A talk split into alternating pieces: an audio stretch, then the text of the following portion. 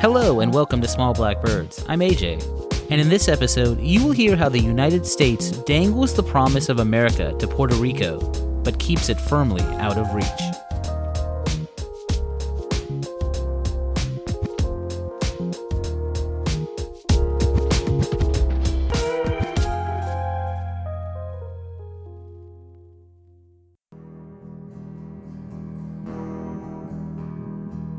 What comes to mind when you think of Puerto Rico?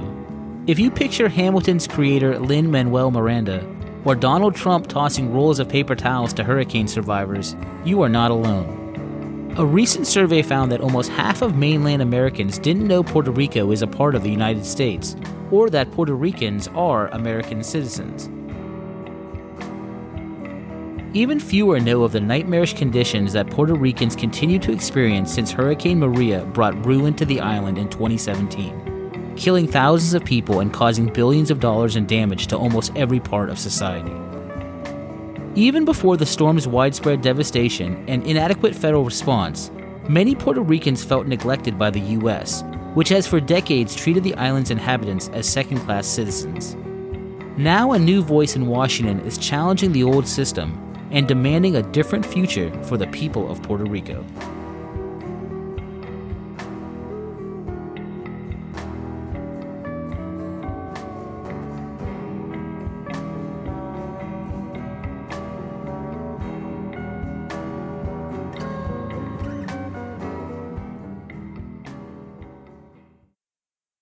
On the events of September 11, 2001, thousands of Americans died in the largest terrorist attack on U.S. soil. And our national response, whether we agree with it or not, our national response was to go to war in one, then eventually two countries. 3,000 Americans died in Puerto Rico in the aftermath of Hurricane Maria. Where is our response? Growing up in a working-class Puerto Rican family in the Bronx, Representative Alexandria Ocasio-Cortez of New York has always been a fierce advocate for Puerto Rico. Since unseating a powerful 10-term incumbent in 2018 to become the youngest woman to be elected to Congress, she has since become a leading voice for people-first programs like Medicare for All and a Green New Deal. Because of the pandemic, Ocasio-Cortez was unable to visit family in Puerto Rico for over a year. But in photos she posted to Twitter from a recent visit to her grandmother's apartment on the island, it looked like time had stood still. The devastation caused by Hurricane Maria in 2017 left millions in need of urgent assistance, but the pictures Ocasio-Cortez shared in 2021, which showed a sparsely furnished apartment with a damaged roof, warped walls, and several buckets to catch leaks, illustrated the broken promises to Puerto Rico by two presidential administrations. And for many Puerto Ricans waiting for federal assistance, it is already too late. The people who pass away in these storms are the most vulnerable. They are children with illnesses, they are elderly, and when power is not restored, when infrastructure is not taken seriously, these are the first people who pass away in storms. And what we saw in Puerto Rico was a mass death of 3,000 people. It was the worst humanitarian crisis in modern American history. And many, many people impacted by this storm point to government inaction as the cause of death. In the aftermath of the storm, Congress allocated $20 billion in emergency assistance for Puerto Rico's post-hurricane reconstruction. But rather than making that money available right away, the Trump administration created a series of regulatory requirements that needed to be met first before Puerto Rico could access the funds, essentially freezing the money just as it was needed most. It was an unprecedented and callous response to the deadliest natural disaster in the U.S. in over 100 years. When President Biden came into office, his administration began peeling back Trump's restrictions, but it has been a slow process, and only a fraction of the money has made it to the island. Years have passed now since Maria struck Puerto Rico, but large portions of the population are still without reliable electricity, internet, or clean drinking water, and many schools and hospitals remain closed. A series of earthquakes in early 2020 only compounded the misery on the island, and thousands of people, desperate and with few options available, debarked for the U.S., unsure when or if they will return. For those that remain, many feel that their country has abandoned them. There was never any recovery from the infrastructure damage in Hurricane Maria. But I think the story that's not told is the impact on our collective psyche on the island. No one believes that the United States treats us as full citizens, because the United States doesn't. And there's almost kind of an apocalyptic mentality. That earthquake hit and, you know, my own family, it's like they had all of these emergency backpacks ready to go with torches and MREs and rations because they knew that no one was going to come. And that's the psyche. And to know that a society does not care for you has a profound impact on one's psyche. And it's true. And whether it's in Puerto Rico, or whether it's the Bronx, or whether it's Baltimore, or whether it's in any number of communities, when society has abandoned you, it completely shapes your worldview. And also, you know, in terms of my own family, my grandfather died right in the wake of Maria. And my grandmother is now there. She's oxygen dependent. And when the power goes out, we don't know what's going to happen to her every time. And so that instability, which is a similar kind of instability when you don't have health insurance, when your family can't afford insulin, when these basic tenets of human dignity are not afforded for certain people. Yet you see the United States Congress approve the largest military budget. It tells you that the destruction of humanity is a higher priority than the preservation and advancement of humanity. The colonial relationship between the U.S. and Puerto Rico began in 1898, when Spain surrendered the island after losing the Spanish-American War.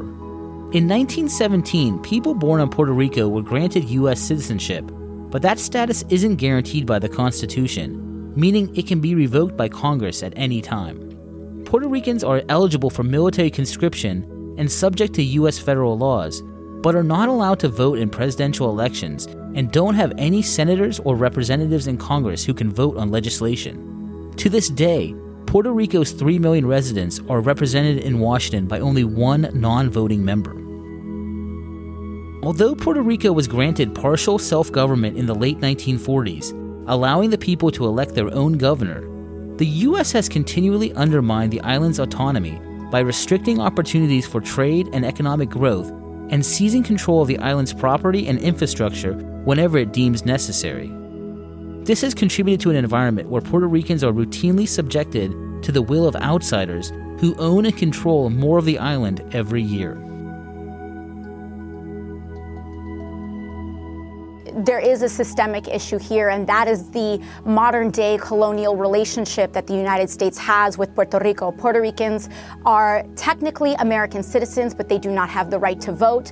They are treated in completely different ways as normal American citizens are, and for that reason, you do have the chronic neglect of the island. And it is acute situations like this in which Puerto Ricans continue to be treated like second-class citizens. Puerto Rico was given a fraction of the FEMA recovery as Houston, for example, in Hurricane Harvey. And this is not just an issue of the colonial status of Puerto Rico, but it is also an issue of us not treating and dedicating enough resources to addressing climate change enough either.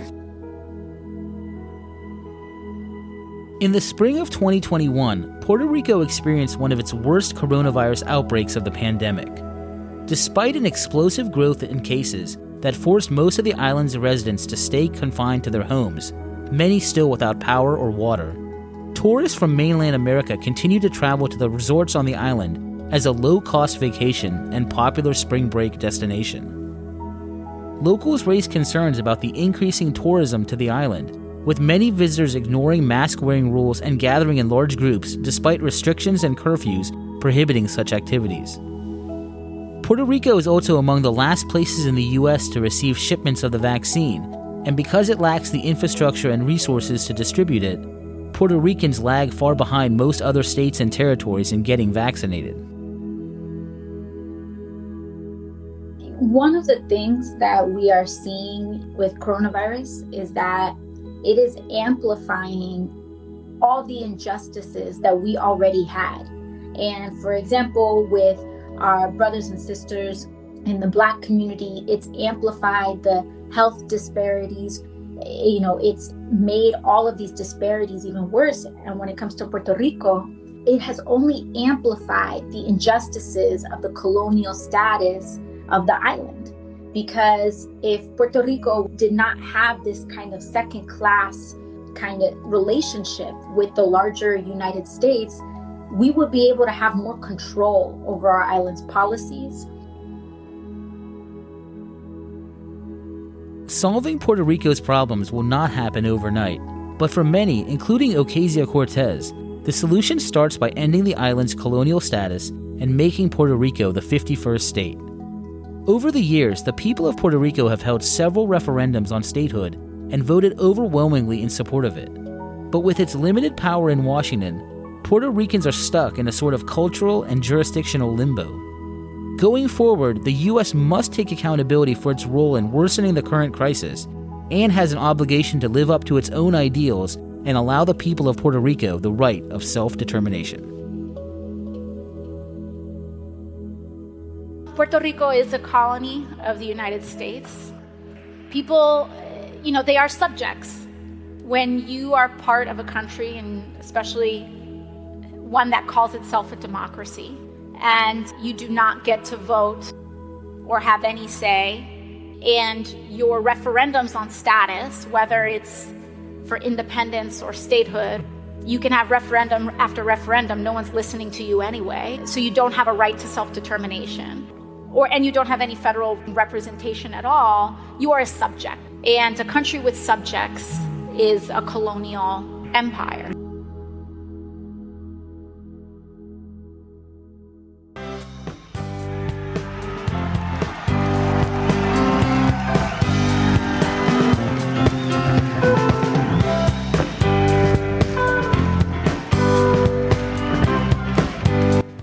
Thank you for listening to this episode of Small Black Birds. This is only the tip of the iceberg, and there is so much more going on in Puerto Rico than what I included in this show, and I encourage you to dig a little deeper to get the whole story. And you can start by watching a new movie called Landfall that highlights how the Puerto Rican diaspora stepped in to fill the void left by the government's inaction, and how frustration with the island's leadership has given rise to a new generation who no longer believe that the current U.S. relationship is sustainable. Did I get this story right? Let me know at smallblackbirdspodcast@gmail.com. Want to protect your right to protest? Go to www.rightsanddissent.org. Stay safe and talk with you soon. Your pressures are trying to keep me down, trying to drive me underground. I totally think they've got the battle won. I say forgive them, Lord, they know not what they've done. So as the sun will shine, I'm gonna get my share. What's mine? The harder they come, the harder they'll fall, one and all. The harder they come, the harder they'll fall, one and all.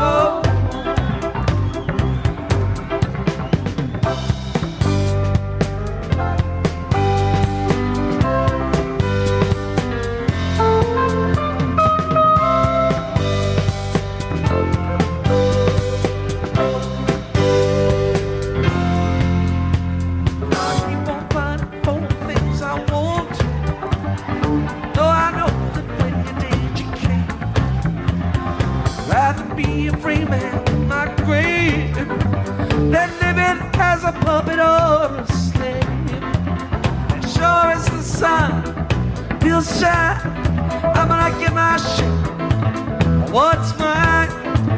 The harder they come, the harder they